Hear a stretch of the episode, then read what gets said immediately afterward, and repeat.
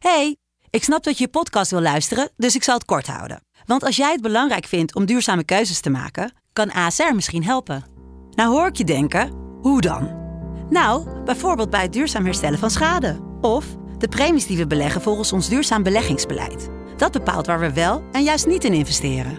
Wil je meer weten over welke duurzame keuzes ASR maakt? Ga dan naar asr.nl slash duurzame keuzes. ASR doet het. Zo, dan kan je nu lekker naar je podcast luisteren. De meeste creatievelingen zijn ook een beetje, ja, contactgestoord wil ik niet zeggen, maar niet ondernemend, toch? Nee, onder, zeker niet ondernemend. Nee. Nee, die, hebben, die gaan niet over lijken en die hebben zoiets van, ja, weet je, ja, ik, ik maak wel even een tekening voor die. Ik vind het ook leuk om te doen, weet je. Ik, ik hoef niet betaald te worden. Maar dat is, dat, zo kan je niet leven als, als artiest. Het, uiteindelijk gaat het om dat jij gewoon de huur kan betalen en gewoon kan leven op de manier zoals jij wil. Maar ook wel hetgene wat je dan doet, dat je het leuk blijft vinden.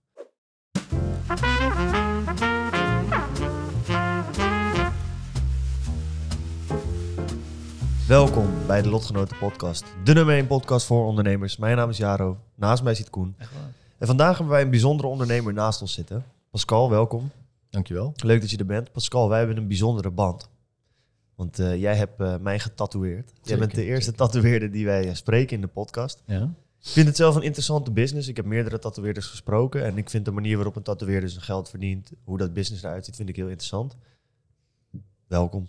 Dankjewel. Leuk dat je er bent. Dankjewel. Ik wil eventjes pauzeren en aandacht geven aan Exposurebox. Zij hebben namelijk onze glazen container tijdens dit evenement verzorgd. En dit doen ze op een speciale manier, want zij branden de hele container, waardoor het een middelpunt wordt van het evenement. Zoek jij nou zoiets voor jezelf, voor jouw bedrijf? Klik dan op de link in de beschrijving en dan gaan we nu lekker door met de podcast. Pascal, kun je ons eh, meenemen in hoe jij in het tatoeëren bent gerold? Want tatoeëren is niet iets waar je voor naar school gaat en eh, vervolgens eh, gaat solliciteren op een baan. Dat werkt vaak wat anders. Nee, dat klopt. Ik was sowieso al niet goed in eh, naar school gaan. Dus ook als daar een opleiding voor was, had ik hem waarschijnlijk ook niet afgemaakt. Nice. maar ehm, ik denk dat het een beetje gewoon natuurlijk is gegaan. Ehm, mijn vrouw, die, haar vader, die tatoeëerde vroeger. En eh, overigens nog steeds mijn vrouw. Dus, Kijk, goede ehm, zaak. en daar heb ik het eigenlijk van geleerd, man. Dus eigenlijk op mijn zeventiende kwam ik eh, in aanraking met, eh, ja, met de tattoo-wereld. Ja. Nice. En hoe oud ben je nu? Nu 36. Dus je bent al bijna 10 jaar, of 20 jaar, sorry, 20 jaar eh, in de tattoo-wereld eh, actief. Mm, ja en nee. Wel gewoon actief in de zin van dat ik altijd wel gewoon de business heb gevolgd. Maar ik heb niet echt ehm, vanaf mijn zeventiende tot nu getatoeëerd. Ik heb wel echt een, een carrière switch gemaakt. En eigenlijk nu, een- denk ik, een jaar of drie geleden weer teruggeswitcht naar van... ik ga toch weer beginnen met tatoeëren. En nu echt gewoon mijn eigen studio. En eh, ja, serieus. Oké, Ja. interessant. En ook best wel, best wel serieus, want je zei net ook al, je zit bijvoorbeeld ook drie maanden gewoon helemaal vol. Ja, ja. En dat geeft toch ook best wel veel zekerheid. Maar het ziet er ook wel mooi uit dan voor jou als tatoeëerder. Dat je nog zo lang zo kan doorgaan zonder dat je hoeft te twijfelen of je überhaupt klanten binnenkrijgt. Ja, zeker. Ik denk voor, niet alleen voor de tattoo business, maar ik denk voor elke ondernemer dat het fijn is als je gewoon een beetje vooruit kan kijken en dat je gewoon weet van oké, ik heb gewoon een paar maanden werk, weet je. Je moet, je moet toch gewoon je, huur betalen, eh, je moet eten, je moet drinken, je hebt een gezin. Dus er speelt toch altijd een beetje van in je hoofd dat je denkt, ja, als ik maar, als ik maar genoeg klanten heb, toch? Dus ik denk dat dat in elke vorm van ondernemen wel een beetje zit van, eh, ja, als, als dat maar goed gaat. En ja, dan is drie maanden vooruit gepland zit, is dan ja, een beetje een, een, eh, een luxe. Ja. Luxe. En je eigen studio, ben je die, eh, zeg maar, je zei drie jaar geleden ging je het echt serieus weer doen. Wanneer heb je die studio erbij gekregen? Ook drie jaar geleden al? Nee, dat is nu bijna twee jaar geleden, denk ik. Ja. Dus ik heb het eerst eigenlijk gewoon... eh, ik, ik heb een flinke aanbouw aan mijn huis en daar ben ik eigenlijk begonnen. Wel gewoon netjes ingeschreven en eh, gewoon alles netjes. Eh, dat ging best wel snel, man. Dus eigenlijk, eh, ja, is toch een business dat je denkt van... oké, je haalt best wel veel mensen over de vloer en eh, weet je, ze moeten ook naar de wc. Dus ja, dat zit toch in het huis. Ja. Twee kleine kinderen en dan ga je toch denken van, ja, is, is, is dit het nou? En eigenlijk eh, vrij snel dat ik dacht van, nee man, ik moet echt iets voor mezelf hebben.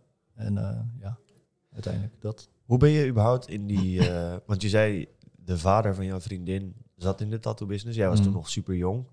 Hoe ben je daar toen mee in aanraking gekomen? Je bent dat dus gaan doen. Tijdje niet professioneel gaan tatoeëren, zeg maar. Dus Mhm. niet als werk gedaan. En nu weer wel. Kun je ons een beetje meenemen in dat hele verhaal?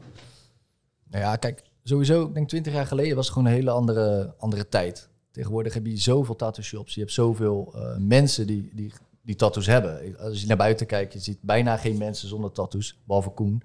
Nog. Nog. En nog. Ja, ja, ja. Eh, maar eh, het is zo gegroeid. Het is echt bizar hoe snel dat eh, gegaan is. En nu als je bijvoorbeeld een shop binnenloopt en je, hebt een, je kan een beetje tekenen, je hebt een goed portfolio met, met ja, mooi, mooi werk wat je kan, dan kan je best wel snel een apprenticeship krijgen. Dat je als leerling in de shop kan werken, zeg maar.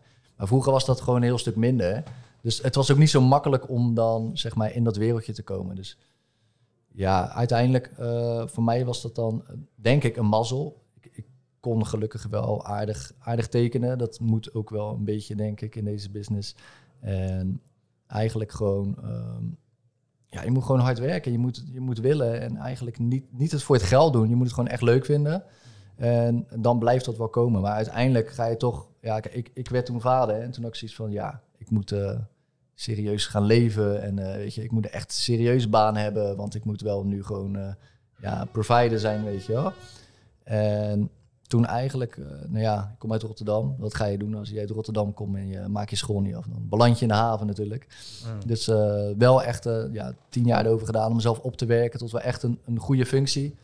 En eigenlijk toen ik op die functie zat, dacht ik echt bij mij van oké, nou, nou is het gewoon klaar, weet je. Ik, kan niet hoger dan dit in deze business. En ik heb gewoon tien jaar lang van mijn leven hiervoor opgeofferd.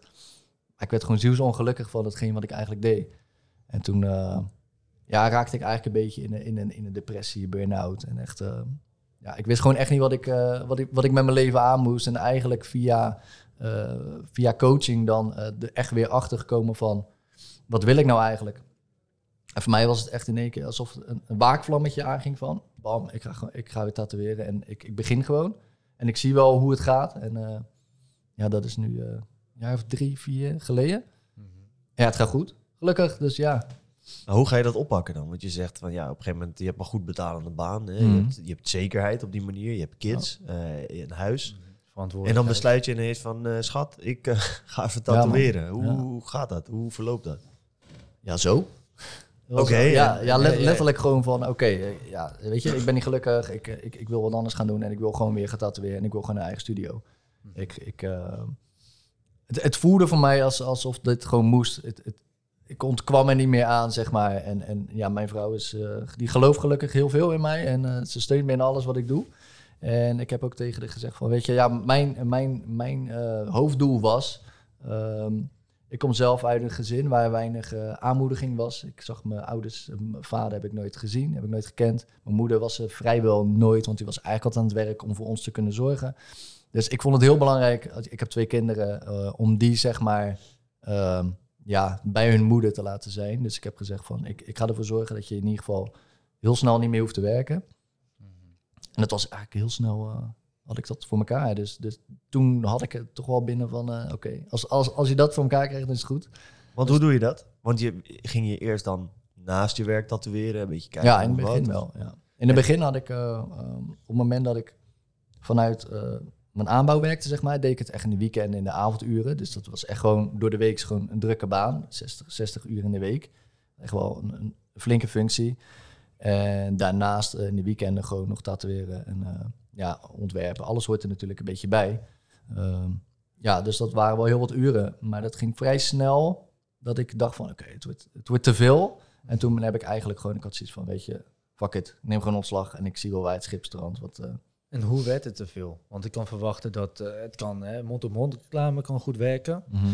Dan denken mensen van, ja, luister, eh, ik heb een mooie tatoeage, ik wil nog eentje. Of een maatje van mij, die, heeft, eh, die wil ook een tatoeage hebben. Hey, eh, ik stuur ze naar Pascal toe. Of zei je van, luister, ik heb ook nog op andere manieren mezelf gepromoot. Nou, in het begin is het 0,0 mond-op-mond reclame, want je hebt gewoon geen klanten natuurlijk. Je hebt geen, je hebt geen mensen die zeggen van, hey, moet bij hem gaan, hij kent het goed, of dit of dat, want je begint net. Eh, gelukkig had ik wel wat cursussen gevolgd op het moment van, of, of op, het, op het gebied van eh, marketing en dat soort dingen, websites bouwen, eh, content schrijven, converterend schrijven. Dus ik wist wel een beetje hoe, je, hoe ik mezelf moest verkopen. Ik heb gewoon een, een, een website gebouwd. Ja, informatief vooral. En ja, wat werk opgezet wat ik toen al gedaan had.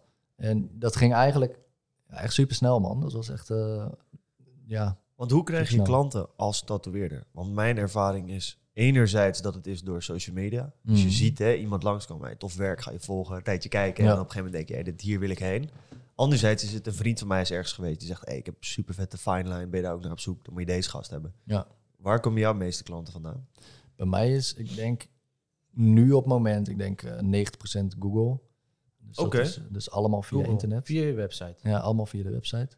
En ehm, ik denk de overige procent nu steeds meer Instagram. Maar ook niet veel. Het is niet dat ik al mijn klanten uit Instagram haal, man. Oké. Maar ik ken, wel, ik ken wel echt eh, heel veel tatoeëerders die alleen... Die hebben geen eens een website. Die hebben alleen maar Instagram. En Ja. ja. klopt. dat is alleen maar via DM of via WhatsApp. En, Maar eh, alsnog, via de website, gewoon eh, een website maken, dan online zetten en dat daar converteren en de klanten uitkomen. hmm. Dat is best wel. Ik heb ook een website gehad, die heb ik ook online gezet, maar er kwamen niet per se gelijk klanten uit. Snap je, wat is dan Ja. het verschil, denk je? Ja, weet ik niet. Ik denk, eh, hetgeen wat ik doe, zoeken mensen eigenlijk op Google naar Tattoo Shop eh, Rotterdam, Tattoo Shop Amsterdam. En als jij ervoor kan zorgen dat jij bovenaan staat, door middel van de goede keywords gebruiken, eh, of, of betalen, hè, de Google Ads gewoon. Heb je dat ook gedaan? Natuurlijk, ja, Ja, nog steeds. Ja, dat, je, je moet wel geld willen uitgeven om gevonden te worden. Je kan niet zeggen, ik, ik gooi alles organisch of zo. En dan, dat kan later misschien, maar in het begin, ja, je, moet, Mhm. je moet geld uitgeven om, om ja, bekendheid op te bouwen. En hoe doe je dat in bijvoorbeeld de stijl? Hoe je je typeert als tatoeëerder? Want ik weet inmiddels dat niet elke tattooartiest hetzelfde is. De een heeft een expertise in een bepaalde stijl, de ander zegt ik doe alles. Hoe pak jij dat aan? Ja, ik denk dat geen enkele tattooartiest hetzelfde is natuurlijk. Het, iedereen heeft gewoon een bepaalde stijl, ook al pak je allemaal hetzelfde plaatje, hij komt er tien keer anders uit. Omdat de een doet het meer, eh, meer zo, de ander meer contrast, de ander minder contrast, de ander doet hem wel een kleur, de ander niet. Ehm, ik- denk dat dat gaandeweg dat je jezelf een, een bepaalde stijl aanleert. Dat je denkt van oké, dit vind ik echt tof om te doen. En dan word je er dus ook beter in. Weet je, als je zegt van oké, ik, ik vind realisme leuk om te doen. Dan word je daar vanzelf heel goed in. Als je kleur minder vindt, ja, dan doe je het niet. En dan word je er dus ook niet goed in. Dus eh, voor mij is het ehm, vooral de dingen doen die ik leuk vind om te doen. Zoveel mogelijk. Waardoor je dus beter wordt en steeds meer je eigen stijl zeg maar creëert. Ja. En dan heb je natuurlijk ook nog verschillende technieken. ehm, ja, Ja. Kan je daar wat meer over uitleggen? Ik weet namelijk niks van tatoeages. Ik trek tussendoor even, te- even die schandalige pluk. Gewoon tussendoor Rich Meals die vandaag al het eten veroorzaakt. ja Dat, zo, eh, zo je derde bak vandaag, hè? nee, nee, mijn tweede man. Tweede. Ik heb de hele dag niet gegeten. serieus? Zeven uur lang podcast op eh, geen enkel eten. Dus dit is mijn Zag je net wel de hele tijd twijfelend het openen. en dan Ja, maar klein wacht. Kan het, kan het of kan Ja, het ja. niet? Eet smakelijk, jongen. Eet smakelijk, jongen. Dank je wel. Na acht uur eh, podcast opnemen en ik even een Mag hapje het? eten. Ja, daarom. Lekker man. Nou, ik, eh, ik ben echt een noob in eh, eh, tatoeages. Ik vind het leuk om af en toe een beetje te kijken van inderdaad wa- wat mijn eigen interesse heeft. Hmm. Jij zegt inderdaad van oké, je hebt een soort van stijl wat je ontwikkelt, hè, contrast en zo. Ja. Hoe ziet dat voor jou eruit? Iemand zit nu te kijken, die kan in de beschrijving waarschijnlijk een link vinden eh, van je Instagram en dan kan hij hele mooie foto's zien. Maar Mhm. wat is precies jouw stijl als je dat moet omschrijven? Ik de- ja, tegenwoordig eh, sowieso. Fineline is heel erg hot. Eh, dat kan je heel breed pakken als een, een, eh, een hartje met, met wat dikkere lijnen. Noemen ze al. Eh maar fineline kan ook zijn een, een, een, ja, een collage van meerdere plaatjes met, met lijnwerk tussendoor. Het is eigenlijk meer van... je hebt zoveel verschillende naalden tegenwoordig. Van, van één, één naald tot drie lijnen. s- vijf, zes, zeven, acht, negen. Tot aan... tegenwoordig heb je van die Yukos waar ze hele armen mee zwart maken. Er zit zoveel verschil in. En ja, fijnlijn is eigenlijk gewoon zo dun mogelijk eh, lijnen. En ehm, ja, alleen maar lijnwerk. Maar dat kan je ook weer combineren met, met schaduw. Eh, mijn techniek wat ik gebruik is dan alles met... Ik doe alles met een drie lijnen. Dus ik, ik gebruik geen magnum naalden die wat bijvoorbeeld een grotere naald is... waarmee je meer soft shading aanbrengt. Ik doe het juist meer met eh, ja, allemaal kleine stipjes eigenlijk. Door gewoon bepaalde handsnelheid, een machine wat la- lager te laten lopen eh, krijg je een andere verzadiging van kleur als, als, eh, ja, als, we, als we met een magnum naald bijvoorbeeld. Ja. En dat is dan weer echt techniek. En daar, je- dat, daar zie je echt verschil in van, oké, dat zijn echt allemaal, er zijn gewoon miljoenen stipjes, die maken bijvoorbeeld het, het plaatje. En bij een ander zie je echt het hele zachte. Als je een portret hebt, een super zacht, weet je wel, van, van, van een midtoon naar wat donkerder. Eh, maar het is maar net wat de klant ook mooier vindt, denk ik. Ja, wat voor, wat zijn jouw typische klanten? Of heb je die niet echt? Is het heel erg Ja, verschillend? mijn typische klant is denk ik wel een beetje de jonge ondernemer. Een beetje, ik denk wel eh, ook de kijkers van, eh, of de, de luisteraars van, eh, van jullie. Ehm, maar ook, ook wel weer gewoon de, de huismoeder of zo, weet je wel. Ja? Ja, man, het is, eh, ja, het is van, van joh, ik ben net moeder geworden. Ik wil de naam van, eh, van mijn dochter of mijn zoontje. Tot aan, eh, joh, ik wil, ik wil een hele backpiece met, eh, ja, noem het maar op, de Kuip erop of eh, weet veel, de Arena. Ja. Eh, het is echt verschillend, man. Maar mijn typische klant in, in mijn studio is wel echt eh, dat mensen echt wel een beetje hetzelfde zijn als ik. Mhm. Ik, ik ben wel iemand die ehm, echt veel informatie over mezelf verschaft via de website en dat soort dingen. En het redelijk persoonlijk maken. En dan merk ik van, van mijn klanten dat ze echt bijvoorbeeld naar mij toe komen om de persoon die ik ben en niet alleen om het, om het werk wat ik doe. Ja. Ik denk dat dat wel voor mij het grootste verschil heb gemaakt in het begin ook. Ehm, dat mensen echt gewoon ja, bij mij willen. Niet eens zozeer om, om, om wat je doet.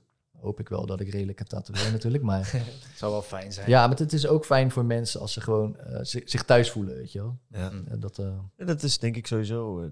Ik kan me niet voorstellen dat er een heel antisociale tatoeëerder is die het heel succesvol doet. ja, die zijn er genoeg, denk Ja? ik. Want Ja. wat ik merk, eh, als ik altijd alle tattoos die ik heb laten zetten en ook toen ik bij jou was, het is Mhm. best een persoonlijk ding. Ja. Je gaat daar, je bent best lang samen, je bespreekt vaak ook dingen die misschien wat dieper gaan. Waarom doe je een tattoo? Wat betekent het? Ja. En als je dan zit met iemand die vet antisociaal is, kan ik me voorstellen dat dat niet de relaxte sessie is. Nee. Kijk, ik, ik, ik, ik heb zelf een NLP-achtergrond en ik vind het heel belangrijk dat eh, het complete plaatje klopt. Eh, jullie, weten wat NLP is, neem ik aan toch? Neuro-linguistic programming. Ja, dat dus. In ieder geval, als je een emotie eh, koppelt met pijn of eh, dat soort dingen, weet je wel, ehm, dan anker je dat. Dus stel, jij, jij gaat een tatoeage laten zetten en je wil met een, met een aandenken aan iets, wat, wat, wat een goed gevoel moet geven of eh, een, goede herinnering. En je, je hebt echt een, een kutsessie, dat je denkt van, wat doe ik hier, weet je wel. Mm. Op het moment dat, dat je naar die tatoeage kijkt, en dan kan die nog zo mooi zijn, je krijgt altijd het gevoel van die kutsessie weer terug naar boven. En dat probeer ik zo min mogelijk, eh, probeer ik zo min mogelijk eh, ja, te laten gebeuren. Gewoon echt mensen meer op de gemak te laten zijn. Eh, daarom ben ik ook gewoon een privéstudio. Zorg ik dat ik eigenlijk wel altijd gewoon alleen met de klant ben, de tijd ervoor neem en niet echt ja, overhaaste dingen ga doen. Dat, dat, dat maakt denk ik wel een groot verschil. Ja, je geeft echt een huiselijk gevoel. Ja, omdat man, het ja, letterlijk zeker, aan je ja. huis zit. Nee, niet meer al lang niet, Niet meer. meer. Oh, Nee, dat nee, dus nee. niet meer. Nee, dus. nee. Oké, Maar maar je goed. hebt echt een aparte studio. Ja, maar dat is ook niet dat je... eh, je bent nog nooit in de taatstudio geweest, maar Mm, het, nee. het, het kan best wel overweldigend zijn. Als jij, als, jij als, als, als, nogmaals, als huismoeder of als klein, klein meisje die net de eerste tatootje kon halen. Je, je komt zo'n shop binnen met allemaal grote gasten, weet je wel. eh, er wordt best wel hard gepraat, harde muziek aan, Ja. keiharde hip-hop of keiharde rock. ja. Eh, dat, dat kan best wel imposant zijn, weet je wel. Dat je denkt van, oeh, als dit maar goed komt. Voor Ja. het beeld zit er op die stoel naast je nog zo'n gast in zo'n leren bikerjack of zo. Ja, ja, ja, met uitgesneden gigantische billen. Nee, maar, dat, maar dat, dat stukje is best wel belangrijk, denk ik. Dus ik denk als jij je studio gewoon inricht, dat mensen al binnenkomen en het is open, het is licht en het is gewoon Ja. een beetje een, ja, een huiskamersetting, dat mensen zich al meer op de gemak voelen, weet je wel. En als je gewoon met die mensen in gesprek gaat en eh, je breekt een beetje het ijs met een grapje en eh, je praat een beetje wat over eh, waarvoor wil je die tatoeage, wat, wat, moet het, wat betekent het voor je. Dat Ja. mensen sneller eh, zich op de gemak voelen. En dan zie je ook dat heel snel die spanning ook wel eigenlijk wel verdwijnt. Ik heb een eh, idee voor een tatoeage. Wat, eh, Uh-oh. wat, wat moet ik dan doen? Ik kom naar jou toe en zeg van luister, dit is een plaatje, heb ik gezien op Pinterest. Eh, Hmm. Zeg je van oké, ik ga precies datgene namaken wat je wilt. Of kom je dan met een soort van eigen creatie? Beide kan. Als jij zegt van ik wil echt precies dat, dat vind ik zo dope, ik wil precies dat hebben, Ja. dan krijg je dat plaatje. Maar nog steeds in mijn stijl. Het leggen maar net aan waar je hem, waar je hem laat zetten. Nou, daarom zei ik al, als je, als je tien tato's laat zetten, tien, of één keer dezelfde plaatje laat zetten, de tien verschillende artiesten, zie je gewoon wel verschillen. ja. En je ziet ook gewoon op een gegeven moment bij artiesten die al echt een, een kenmerkende stijl hebben, dat je gewoon ziet van oké, die, die is door die gezet en die is door die gezet. Maar ehm, in, in theorie, in mijn geval, is het van eh, als je op mijn website komt, ehm, je kan een aanvraag doen dat je gewoon een formulier invult met je idee, eh, hoe groot ongeveer, en dat je een, dan krijg je een prijsindicatie van mij. Wordt het te ingewikkeld en te groot, dan vraag ik mensen van kom even langs voor een intake. Kunnen we gewoon kennis maken en dan gaan we kijken hoeveel sessies er nodig zijn, wat het gaat kosten eh, en wat nou precies de, de bedoeling is. Maar ik heb sowieso altijd wel de voorkeur, behalve voor hele kleine dingetjes. Kijk, ja, als je zegt ik wil een hartje op mijn pols, ja, een beetje nutteloos om dan eh, voor een intake te komen. Maar ook dat vinden mensen zelfs fijn, hè? Als ze denken van, oké, ik wil toch even kijken waar ik terecht kom. Mhm. Dat ze toch gewoon voor, eh, ik heb klanten die komen bijvoorbeeld vanuit Amsterdam, komen ze helemaal naar, eh ja, vlakbij Rotterdam rijden, om, om gewoon even te kijken, waar kom ik terecht? Voor, voor zo'n dingetje. Mhm. Ja. Ja. misschien nu zo'n dingetje, misschien de volgende keer Tuurlijk, maar dat, dat kennen ze al en dan sturen ze natuurlijk Ja. een berichtje van, oh, hey, eh, ken je me nog en dit en dat en eh, ik wil nou weer wat nieuws. En daar hoeven ze ook niet echt op intake meer te komen of zo. Zie je dat ook, dat, dat mensen die eenmaal klant bij je zijn, dat ze dan vaker ook terugkomen? Ja man, Ja. iedereen die bij mij is geweest, die gaat nooit meer weg bij mij. nee, ik heb wel echt, eh, ik, ik heb wel echt altijd, een- ja, altijd wel echt een, een band met mijn klanten, man, op een of andere manier. Je bent zelf natuurlijk bij mij geweest. Je kent, wat je al zei, je hebt best wel diepgaande gesprekken. En die heb ik eigenlijk altijd wel, weet je wel. Het is, ja, je, je, toont toch een beetje interesse, toch, in je klanten en dat soort dingen. En Je, je- ik heb heel veel klanten die zeggen van, joh, ik, ik heb het idee dat ik je al heel mijn leven ken. Ik, ben- ik heb hier eh, nu vijf, vijf uur gezeten en eh, ja... En en dat, dat vind ik juist heel mooi, weet je. Dat je toch een bepaalde impact op die mensen kan maken. En dat ze echt met een goed gevoel ook weggaan. En dan, ja, waarvoor zou je dan ook naar, naar een ander gaan uiteindelijk? Ja, het is ook bijna, dat heb, ik heb daar ooit over gelezen, dat als je twee of drie uur lang met iemand echt een intensief gesprek hebt en daarvoor elkaar nooit kent, dat je daarna op een diepte zit qua vriendschap of elkaar kennen. Dat Ja. dat dieper gaat dan een heel groot percentage van de relaties die mensen hebben. Ja. Want de hoeveelheid mensen die echt gaan zitten en twee, drie uur lang echt een gesprek met elkaar hebben, Hmm. zijn er niet heel veel. Zijn er niet heel veel, nee. Nee. Maar ja, om dan als klant zijnde twee, drie uur voor je eigen uit te zitten staan, is ook niet leuk. Nee, Dus is, nee, eh, nee, nee. Maar zijn sommige tatoeëerders eh, zo wel? Zeker, ja, tuurlijk. Ja? Dus ja, Ja, je tattoo-artiesten die, gaan, die hebben gewoon een koptelefoon op en die, die gaan goed op de muziek. Ja. Eh, Die moeten echt in een, in een bepaalde flow van muziek zitten om, Ja. om goed te kunnen werken. Of die hebben gewoon helemaal geen zin om te, om te praten. Eh, je hebt natuurlijk ook heel veel artiesten uit het buitenland die, die geen Nederlands of Engels kunnen. En Hmm. Ja, Ja. ja dat, dat gebeurt, ja. Ik heb dat ook gehad op mijn rug, man. Die eh, artiest die ehm, eh, voor zijn focus kon hij niet praten. Hij zei: als ik ga praten, dan, dan Hmm. ik kan niet die twee dingen tegelijk. Dus toen had ik weet ik veel Netflix of zo op. En dan kijk ik dat gewoon. Ja, ja.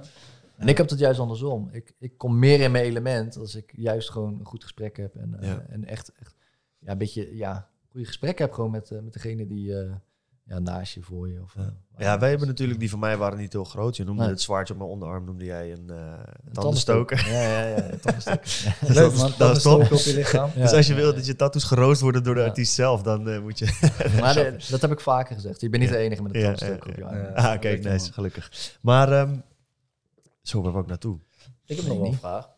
Dat het niet zo lang Oh ja, duurde, dat, ja, je. nee, dat, Ja. want die duren niet zo lang. Maar als jij een backpiece doet voor iemand van zijn hele rug, heb je dan Ja. niet na twee, drie, vier uur tatoeëren dat je op een gegeven moment wel merkt dat je minder talkative wordt, omdat je moeier wordt? soms, soms vallen er wel stiltes natuurlijk. Dat je ja, nou je bek maar even of zo, weet je wel. En dan vooral denk ik dat hun denken, ah, nou je bek maar even. Andersom maakt mij niet zoveel uit. Nee. Maar ik heb ook gewoon een tv staan. Je kan een Netflixje opzetten, je kan muziek luisteren. Het is, eh, het, het is wat de klant wil. Maar ik heb een tv staan en ik denk dat hij echt... Hij staat zelden aan. Het is zelden dat mensen zeggen van, oh, kan ik gewoon een Netflixje aanzetten? Want dan eh, gaat Ja. de tijd voor mij sneller of zo. Ja. Ja, echt weinig. Wil jij starten met ondernemen? Of ben je al ondernemer en heb je naast je huidige business behoefte aan een extra cashflow? Bij Lokaal Werkt kun je als lokale partner op een rijdende trein stappen zonder financiële investering.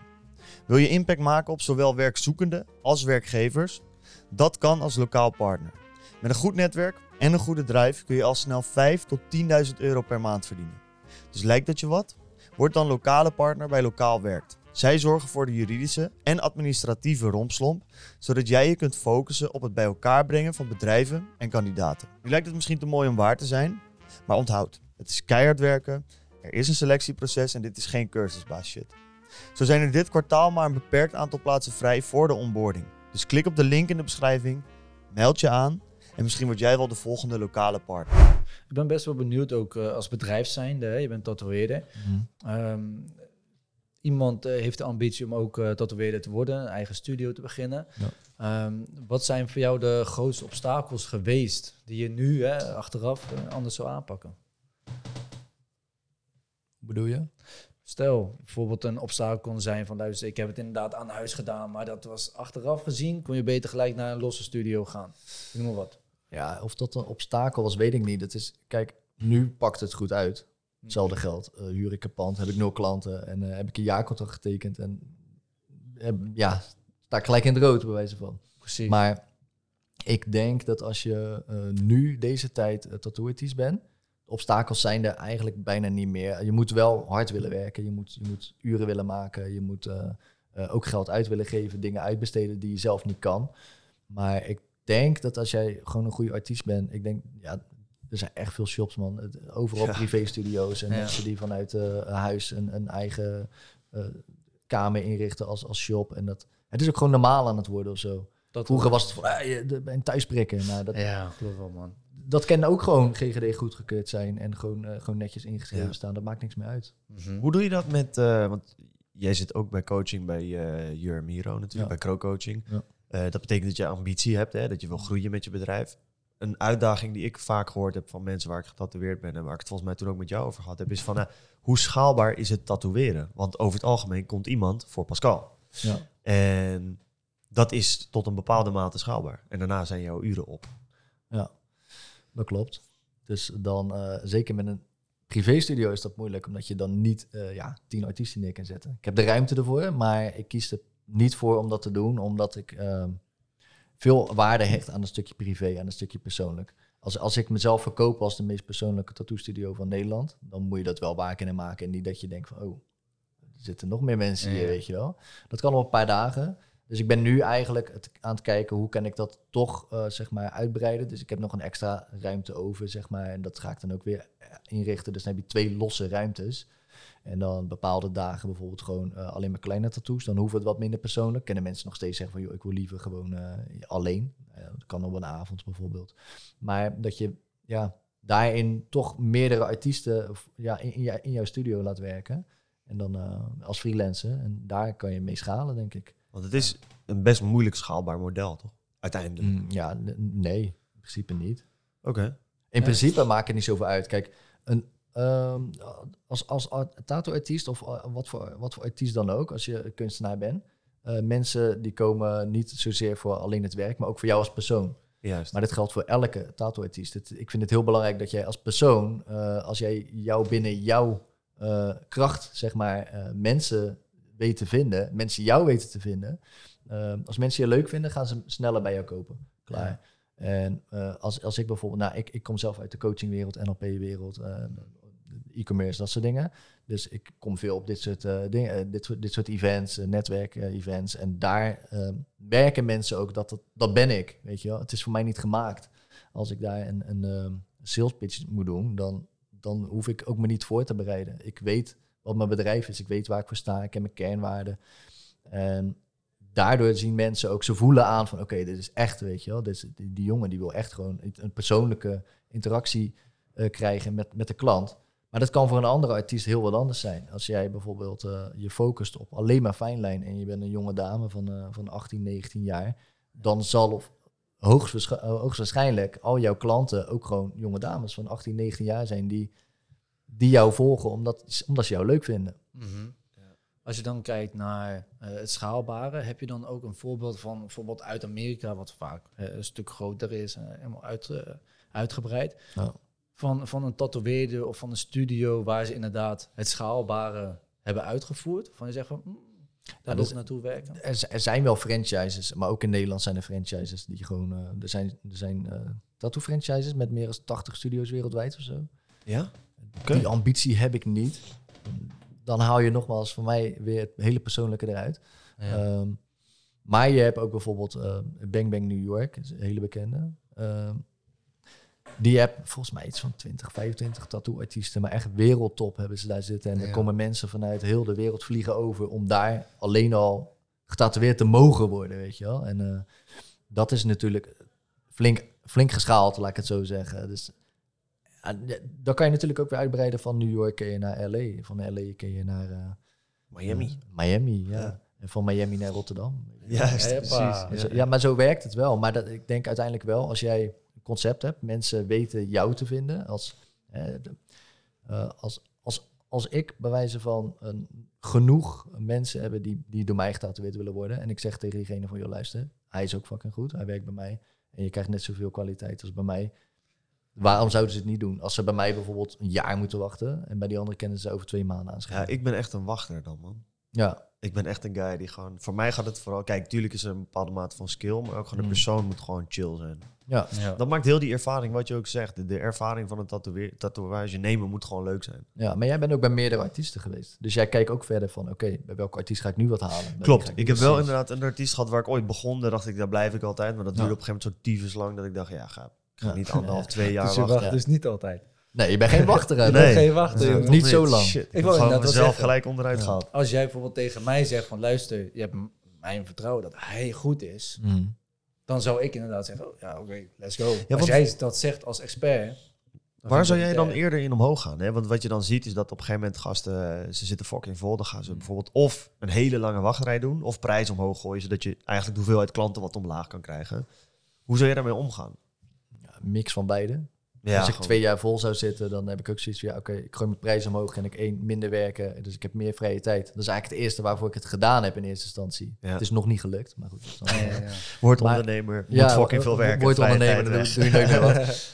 Maar, ehm, nee, ja, ik... eh, wat was je vraag ook alweer? Het is laat, man. Ja, maar hij heeft ook lang getatoeëerd. Net zoals wij lang in de podcast hebben gezet. Je kunt kiezen, ga je prijs verhogen of Oh, ja, ga, ja. je, ga je een fucking lange wachtrij doen? Het kan allebei. Ik, ik merk elke keer als ik bijvoorbeeld mijn prijs verhoog, dat ook weer een ander soort klant in één keer opstaat, omdat ze denken van, oh, hij is duur, Hij is dus hij zal wel goed zijn. Ja.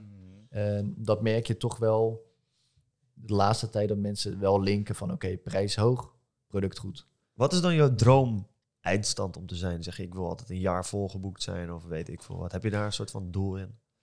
Of persoon. Misschien iemand die... Ja, eh, die is daarna, want dat heeft hij sowieso. Hoe doe je is het? wel iemand die je kan tatoeëren. Een droompersoon, wie zou jij echt willen tatoeëren? Bijvoorbeeld Koen. Eh, eh, nou, dat tatoeëren, wel- mijn mooi eerste tatoeage. ja. Wel nog wel een kaal canvas. ja, hij zegt de kaal nog, Nee, eh, ja, een, een droompersoon, ik weet het niet, man. Nee, niemand? Nee, heb ik Nee? niet echt één specifiek iemand dat ik denk van, die, die moet ik echt getatoeëerd hebben of zo. Nee. Hoeveel mensen heb jij getatoeëerd in je leven? Dus ja, Ja, dat, heb ik echt niet geteld, maat. Gooi er eens iets op. Maar- ik heb geen idee. Ik denk dat ik deze week al op de, de, 20 zit of zo. Dus als ik Oh, dat dan... ja, eh, dus dat is fucking Duizenden. eh, Nou, Ja, dat dat- gaat wel heel hard, denk ik. Ja, Ja, nou, dat- ik weet het niet. Veel, man. Ik, eh met het bizarre is, ik ken de meeste klanten. Als, ook als, ik ken ze allemaal bij naam. Ik weet, de pre- de- ik weet precies wat, eh, wat ze hebben gezet. Dat is ook wel grappig als klanten terugkomen. Ja, dat heb je echt goed onthouden. En, eh, dat ze het bijna zelf niet eens meer wisten. Weet je, als ze wat verteld hadden. Ik zeg van, hey, yo, hoe was je barbecue toen? Dan zeg ik, "Eh, barbecue, we hebben het over. Ik zeg, Ja. ja, je ging toch barbecue die avond? Ja, ja. Dus dat, eh, dat is op zich wel grappig. Ja. Dat is de Nice. persoonlijke relatie. En dat is Ja. wel leuk om te zien. eh, kijk, eh, je zegt net, eh, het is, het wordt al avond, het wordt al een beetje donker op de achtergrond, dus mensen kunnen dat ook zien. Eh, je bent vandaag de laatste die, eh, waarmee we dus een opname hebben. Ja. Eerder vandaag hebben we vaker al het onderwerp gehad eh, dat heel veel steeds meer gaat automatiseren. AI komt erbij. eh, de relaties worden steeds minder persoonlijk. Dus eigenlijk wat jij nu zegt, persoonlijke relatie, mensen hun namen kunnen onthouden, de verhalen achter hun tatoeages, wat ze de volgende dag gingen doen. Dat zal wel iets zijn wat er in de toekomst hè, steeds belangrijker gaat worden Ja. om jezelf te kunnen onderscheiden. Ik denk dat dat altijd belangrijk is geweest. Want mensen blijven gewoon eh, mensen. Of het nou AI is of niet. Op het moment dat ik eh, de supermarkt binnenloop en ik lees het naamkaartje van de cashier en ik zeg, hey Kimberly, hoe was je weekend? Die schrikt zich kapot. Die, Ja, van, ja, hey, ja. die ze voelt zich gelijk heel belangrijk. Mhm. En dat blijft gewoon een, een dingetje dat mensen erkenning nodig hebben. Ja, maar betekent wel dat het niet vaak gebeurt. Wat? Jij benoemt, zegt, je zegt wel, hey Kimberly, Ja. omdat ze een naamkaartje Ja. hebt, hè, dat is slim natuurlijk van je. Maar dat zij ervan schikt, betekent wel dat Tuurlijk, het niet ja. vaak gebeurt. ja, maar dat- doe jij dat als klant als jij bij de kassa staat? Dat je, Ik dat vind je Koen wel zo'n guy die dat doet. Ja, Ja? Ik, doe- ik doe dat wel. Ja, Ik, ik heb een keertje... eh, kennen jullie eh, Andy Frisella? Hoe? Nee. Andy Frisella. Die had dat eh 75 Hard of zo. Ja, dat ken ik Ja. wel. Ja, dat was, was van hem. Oké. En dan was het, eh dus was één onderdeel, spreek elke dag een, een vreemde aan. Oh, dat was het moeilijkste van allemaal. Twee keer per dag sporten, makkelijk. Drie liter water per dag, makkelijk. Maar elke dag een vreemde aanspreken en gewoon een gesprek aangaan met iemand. Dat je elke keer dat awkward moment, weet je wel. Van ja, hoe gaat diegene reageren? En dat vind ik wel bijzonder als je dat dan doet. Hoe zwaar het voor je is, maar als, als je het eenmaal doet en mensen die, die gaan, je hebt echt een interactie met elkaar, dat je ook gewoon echt hele leuke gesprekken daaruit kan halen. Hoe was die interactie dan voor jou inderdaad? Want je doet dat een paar keer. Ja, ja ik, Ik- heb dat niet lang vol kunnen houden, man. Dat was wel echt moeilijk. Ja. ja. Elke dag weer. Ja, dat, ja, uiteindelijk is dat gewoon inderdaad een ja, 75 hearts, 75 dagen achter elkaar dat doen, Ja. eh, consistent. Ehm, dat, dat- nee, dat is me niet gelukt. Nee, en waardoor, want het is inderdaad lastig, helemaal die consistentie. Ja. Waaraan lag het dan dat het op een gegeven moment, hè, dat je die, eh, misschien die wilskracht niet meer had om dat te gaan doen? Ik denk een beetje een stukje afwijzing. Ik denk de meeste mensen, ehm, Zeker tegenwoordig omdat alles online is. Alles is super makkelijk, weet je. Je stuurt een DM'tje, hey, eh, ik, ik heb je gezien daar en daar. Of, eh, je, je kent DM'en met, met, eh, met weet ik veel, noem eens iemand die heel onbereikbaar is. Drake. Met Drake. Die kun je mee DM'en, jongens. Of die hem leest, weet ik niet. Maar het zou kunnen. het zou kunnen. Er zijn mensen die een antwoord hebben gehad van Drake op een DM. Ja, die dat nooit hadden verwacht. dan, Ja, dan, ga, dan ga ik Drake een eh, DM sturen. Of Hey bro, want some tattoos. ik denk dat dat goede marketing is in ieder ik denk het wel. Maar de, je merkt gewoon dat, eh, dat mensen steeds meer moeite krijgen om ehm, met elkaar te socializen. Als je in de bus zit, ik zit gelukkig nooit in de bus, maar als je, je in de bus kijkt, je- of in de bushalte alleen al kijkt, iedereen zit naar zijn scherm te kijken, naar zijn telefoon te kijken en minds zijn own business. Er is niemand meer die om zich heen kijkt. Er zijn geen gesprekken meer bijna. Ehm, da- daar merk je aan dat mensen het ook moeilijker vinden om anderen eh, te benaderen. Dat merk je zelfs op zo'n dag als hier. Ik, ik heb vandaag echt superveel eh gasten gezien die ook via mij hier gekomen zijn. En klanten die ik heb, eh, die hierheen heb gestuurd eigenlijk. Van hier, daar moet je bij zijn. En dan, dan merk je gewoon dat iedereen... Je bent zenuwachtig, weet je. Ik, ja, ik ken niemand. Wat, wat moet ik daar doen dan, weet je wel? En, eh, ja, ja, iedereen kent elkaar daar. En, iedereen heeft wel het idee van... Iedereen daar kent elkaar en nie- ik ken niemand. Ja. En dan val ik echt zo buiten, buiten het groepje. Ja. Maar dat is... In werkelijkheid is er niemand die tegen jou zegt... Als ik nou naar jou buiten toe loop... Ik zeg van, hé hey man, eh, hoe is het? Jij gaat echt niet... Lekker op. Dat gebeurt niet, toch? Weet je wel? Maar nee, dat is wel de angst die we hebben. Die angst van die afwijzing dat mensen zeggen van... joh, hey, eh, bemoei je niet mee, man. Dit is ons groepje. Uh, Sodomiet erop. Klopt. Nee. Snap Ja, je? Dat is interessant, hè? Ja. Maar dat is wel die angst die heel veel mensen hebben. Dus ze denken van... oh, er staat al vijf man met elkaar te social. Laat maar, Ja. ik, ik ga wel kijken of ik... eh, weet ik veel. Maar dat is ook raar, dat mensen zijn tegelijk kuddedieren. Dus Ja. we, we moeten in groepen leven. Ja. Tegelijk vinden het fucking eng om En, en we blijven ook kennen. gelijk bij dat groepje staan. Hè? We gaan, Ja. we Ja, gaan als je één iemand dan ke- kent, ja, juist, ja, precies. Je blijft je Ja. opzoeken. Dat Klopt klopt. inderdaad. Klopt. Ja. Je bent wel, maar dat is ook wel van, oké, ik loop even te zien naar de wc. Ik focus eigenlijk gewoon automatisch op de mensen die ik al ken. Ja. Weet je, dan ga je toch wel en dan zeg even gedacht of even zwaaien.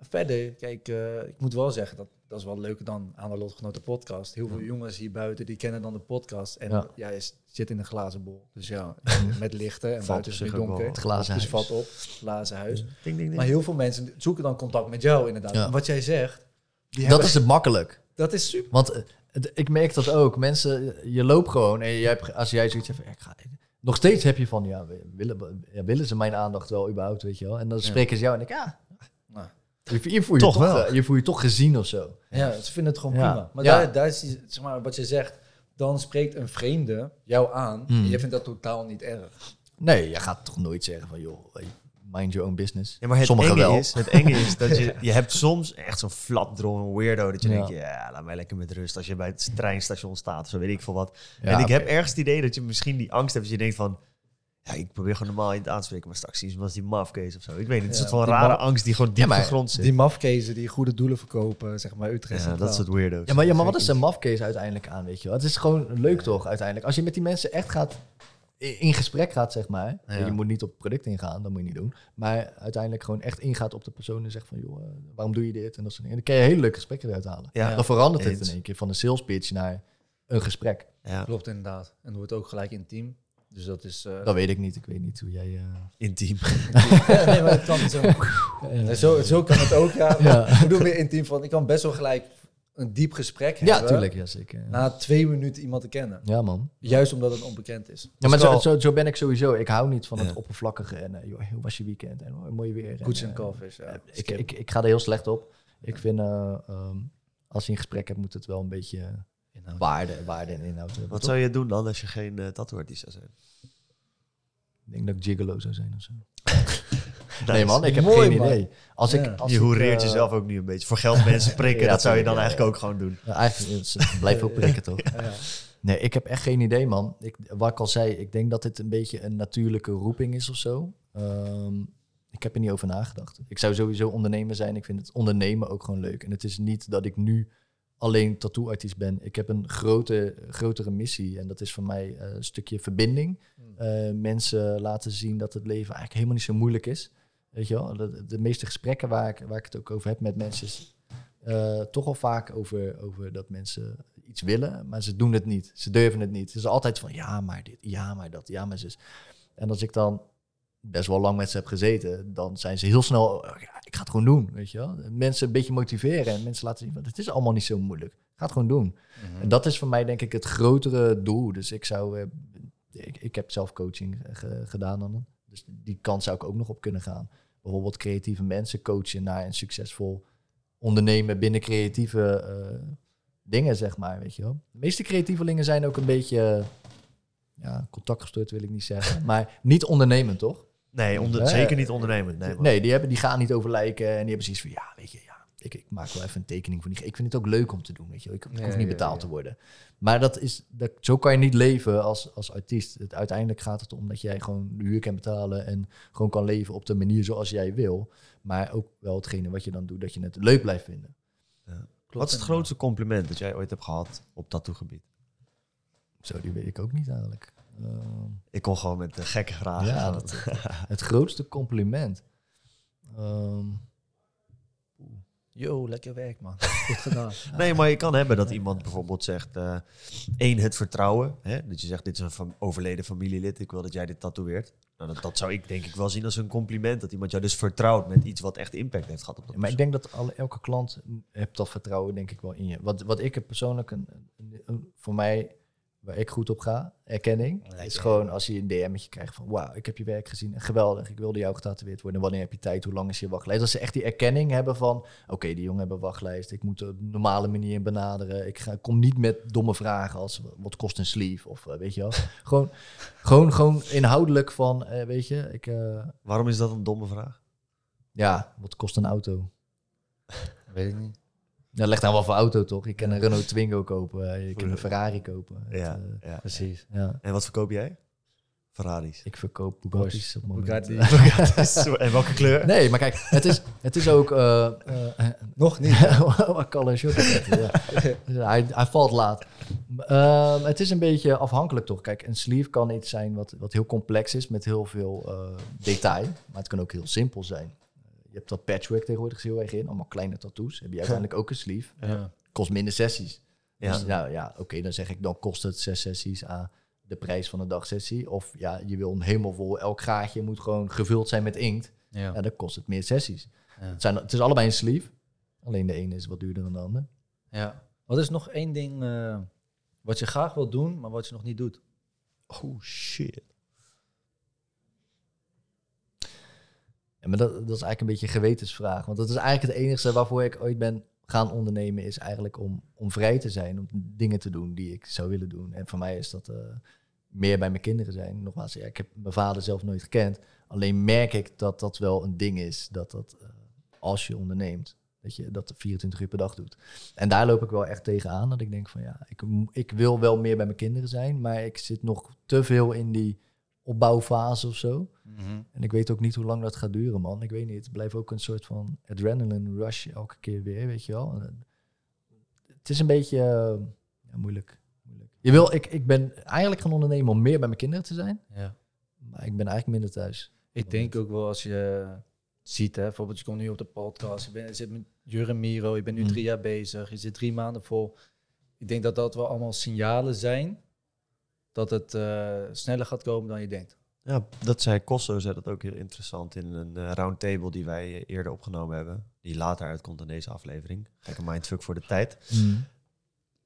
Sinds hij een kind heeft, zei hij, heb ik eigenlijk minder tijd om bepaalde dingen te doen. En hij zei, ik dacht altijd in mijn bedrijf dat ik de persoon was die alles het Ja. best kon. En nu moet ik gewoon bepaalde dingen laten. En heb ik eigenlijk ontdekt dat een hele bedrijf beter doet dan het ooit gedaan heeft. Omdat ik andere dingen laat doen die ze beter kunnen dan ik. Ja. En ik meer tijd met mijn kind doorbreng. Soms moeten er dingen gebeuren in je leven waardoor je andere dingen los kan laten. Weet je, wel? in zijn geval, als hij dan in één keer een stuk loslaat van oké, dit moet ik uitbesteden of een ander laten doen, want ik moet er voor mijn kind zijn en dat, dat pakt gewoon goed uit, ja, dan is dat gewoon mazzel. Anders had hij het nooit eerder gedaan bij wijze van. Ja, ja het, Eh. en het gevaar is denk ik dat het gaat, het gaat goed schiks of kwaad schiks, denk ik. Als er iets moet gebeuren, dan... Ja, bij hem is het dan positief, hè. hij krijgt een kind, whatever. Ja. eh, hè, maar je ziet bij Miro ook, hij verliest zijn zus. En daardoor heeft hij waarschijnlijk dingen geleerd die hij... Ja, waar hij gewoon eigenlijk misschien erg van wist van... Oh, dat vind ik belangrijk, maar ja, ik ben nu druk. Ik ben nu aan het bouwen. Ja. Nou, je, je haalt natuurlijk uit, tenminste ik en ik hoop jullie luisteraars ook, dat denk ik wel. Uit elke gebeurtenis haal je er gewoon een les natuurlijk. Eh, Ja. als je dat niet doet, dan dan zijn de gebeurtenissen eigenlijk vrij nutteloos. Ehm, voor, voor mij is het, ehm, denk ik, ook het stukje loslaten van, weet je, eh, Ik, ik kan nu bijvoorbeeld wel zeggen van oké, ik ken van die drie maanden, kan ik ook vier maanden wachttijd maken en dan werk ik een dag minder. Kan. Alleen nu heb ik zoiets van ja, ik moet zoveel mogelijk werken, zodat ik het zo snel mogelijk kan schalen, zodat ik ook zo snel mogelijk nog meer tijd heb. Maar dat, dat is altijd een beetje het... eh, Paradox. ja, waar je, waar je misschien, eh, ik hoop het niet, heel je leven in zit en dat je 80 bent, dat je denkt, oh shit. Ik denk dus niet, hè.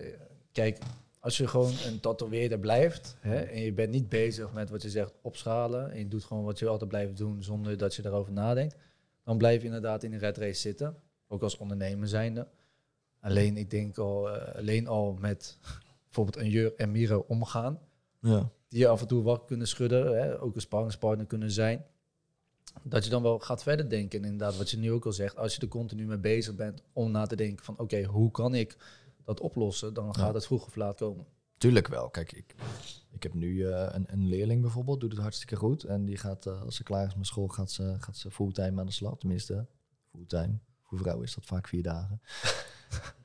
no offense. Maar eh, die werken nou eenmaal iets minder hard blijkbaar dan mannen. Eh, niks mis mee. Maar als je dat kan blijven doen, gewoon mensen aannemen en die naar voren schuiven als zijnde van hé, hey, die is ook gewoon goed. Dan creëer je natuurlijk tijd voor jezelf. En je hebt meerdere artiesten. Zo kan je natuurlijk gaan uitbreiden naar meer locaties. Alleen dat stukje persoonlijkheid verdwijnt dan wel weer juist een beetje uit die shop. Dus dat is dan hetgeen waar ik nu een beetje tegenaan loop. Je kan toch ook eh, bijvoorbeeld met haar, jij leidt haar op. Je kan Mhm. inderdaad zeggen van ja, je bent een freelancer, maar je kan ook zeggen, luister, laten we samen een VOF starten. Zorg ervoor dat jij haar opleidt, haar misschien een paar klanten voor jou aan haar doorgeeft. Maar dat zij bijvoorbeeld altijd een bepaald percentage van haar inkomsten dan weer moeten afzetten, omdat je dan samen een VOF Ja, maar dat is heel ingewikkeld, man. Ja, man. Dat is de hele uitdaging die ik altijd gehoord heb in de tattoo business. Ik wil het niet voor je invullen hoor. Maar, Ja, maar mag je doen. ehm, dat je een apprentice opleidt. De apprentice op een gegeven moment ziet dat hij zelf inderdaad klanten heeft die voor de apprentice komen. En de apprentice zegt, ik begin mijn eigen studio. Toodles. Precies. Dat Dus gebeurt veel. Als je van tevoren al zegt van oké, we hebben VOF bijvoorbeeld. Ja, VOF kan je gewoon scheid aan hebben en uitschrijven. Ja, kijk, Tuurlijk, dat kan, maar dan kan je wel iets in regelen, toch? Ja, maar ik, Nee. ik, ik denk niet dat... eh, dat is niet mijn insteek. Mijn insteek is eh, juist gewoon eh, door op een eerlijke manier eh, goede artiesten voor je te laten werken. Niet voor je te laten werken. Als Met. freelance, ja, natuurlijk. Ja, je werkt gewoon samen en je hebt gewoon een studio en je hebt gewoon een eigen werkplek. Je werkt samen. Ehm, diegene die eh, als freelancer werkt in die studio, die hoeft de huur niet te betalen. Die hoeft de gas en licht niet te betalen. Wat, wat best duur is tegenwoordig. Ja. Dus dan is het logisch dat jij gewoon een bepaald percentage eh, ja, daarvoor afstaat natuurlijk. En hij heeft gewoon zijn werk, of zij heeft gewoon zijn werk. En eh, dan kan het gewoon, als je gewoon goede afspraken hebt en je hebt gewoon een normale werksfeer. En je crea- ik creëer dan voor diegene een, een leuke werksfeer. Waarom zouden ze dan weggaan? Ik denk dat de meeste mensen wel weggaan omdat ze denken van oké, het is echt anders beter. Ja, of zelf beter. Of, Of- ze- zelfstandig. Ja, maar dan nog, ja, als, ja, dan kom je dus ter- tot die obst- obstakels van oké, nu moet ik zelf gaan ondernemen. Dan moet ik mijn eigen website gaan maken. Moet ik mijn, moet ik mijn eigen agenda bij gaan houden. Moet ik eh, zelf alles gaan, gaan fixen voor mijn website en weet ik veel wat. En dan komen ze erachter dat het allemaal eh, best wel wat kosten met zich meebrengt. Ja, en dan moet je ondernemend zijn. Dus, Klopt, dus inderdaad. Wat dat betreft heb je natuurlijk heel veel artiesten die wel heel goed kennen eh, tatoeëren, maar niet per definitie kunnen ondernemen. En die willen gewoon lekker in de studio de ding doen. Daarom. En daarom dacht ik juist een VOF. Met reden dat je dan, hè, net als die franchises eh, die je dan eh, ook uit Amerika bijvoorbeeld hebt. Dan kan jij zeggen van, oké, ik bied jou hetgene aan het werk voor de website, voor de agenda, voor misschien een beetje sales, voor social media. Want ik heb daar al wat voor opgebouwd. Misschien zelfs het boekhouden, alles op en eraan. Ja. Maar dan doen we het wel samen. Dan gaan we dat wel samen opbouwen. En jij kan lekker tatoeëren. Maar waarom zou je dat in een VOF doen? Waarom niet gewoon een contract? Dat kan ook een contract zijn, boeien. Ja, maar je, je bedoelt, je, snap ik, ik ben de artiest en die andere doet de content en de, de, de, de marketing, alles. Dat je, hebt, je. je hebt zelfs gewoon een tweede tatoeëerder. Ja. En die is super goed in tatoeëren. Die denkt op een gegeven moment, ja, ik kan het zelf. En die kan dan op een gegeven moment heb je de keuze van, oké, luister, of ze gaan zelf beginnen, waarvan je weet dat is superveel hoofdpijn. Kun je ook tegen ze zeggen van, luister, oké, je kan voor jezelf beginnen, maar we kunnen het ook samen doen, want ik heb al ervaring met de obstakels die jij gaat tegenkomen. Eh, alles is een optie, maar ik denk dat het alleen kan als je echt goed met elkaar matcht. Ja. Je zit heel de dag op mekaars lip. Eh, je moet elkaar blind kunnen vertrouwen. Dat geldt voor jullie denk ik ook. Als jullie elkaar niet blind zouden vertrouwen, dan, dan ga je dat niet doen. Ja. En dat, eh, En ja, kijk, het is ook een wereldje waarbij eh, dat best misschien moeilijk is of zo. Want ja, Ja. Weet je, ja, het is wat je zegt. eh, Hey Pascal, een belangrijk onderdeel is ook het feit dat als mensen dit nu gezien hebben en denken, Ja. hey, ik wil die Pascal best eens eh, wat meer van zijn werk zien en dat soort dingen, eh, waar kunnen ze jou dan vinden? in ieder geval gewoon op, op internet, op mijn website, Instagram, Influence. ja, Influence Tattoo Studio. of mijn persoonlijke Instagram, Pascal Veldman Art. Ehm, Ja, zal het ook even allebei hieronder in de beschrijving gooien, dan kunnen mensen dat gewoon vinden. Maar je zit nu dus voor drie maanden vol. ik, ik zit nu wel eh, redelijk stabiel, altijd drie maanden vooruit gepland. En ik probeer eigenlijk nu eigenlijk gewoon twee maanden vol te plannen. Ja. En dan eigenlijk als dat volgepland is, pas weer verder te kijken naar andere maanden. ja. Zodat ik toch ook een beetje het idee heb dat ik een soort van vrijheid hou. Dat ik denk van oké, als ik een keertje echt een weekje nodig heb, dan, eh, dan kan ik er gewoon even tussenuit of zo. ja, Ja, belangrijk. nice. Mooi man. Ik ben eh, heel benieuwd waar het naartoe gaat groeien. En vooral hoe je het gaat, eh, inderdaad gaat schalen en hoe zich dat vorm gaat geven. Nou, het beste is voor mij altijd gewoon te mailen. Dan komt alles gewoon binnen via mijn mail. Kan ik alles gewoon rangschikken. en Makkelijk eh, Ja. op volgorde antwoorden.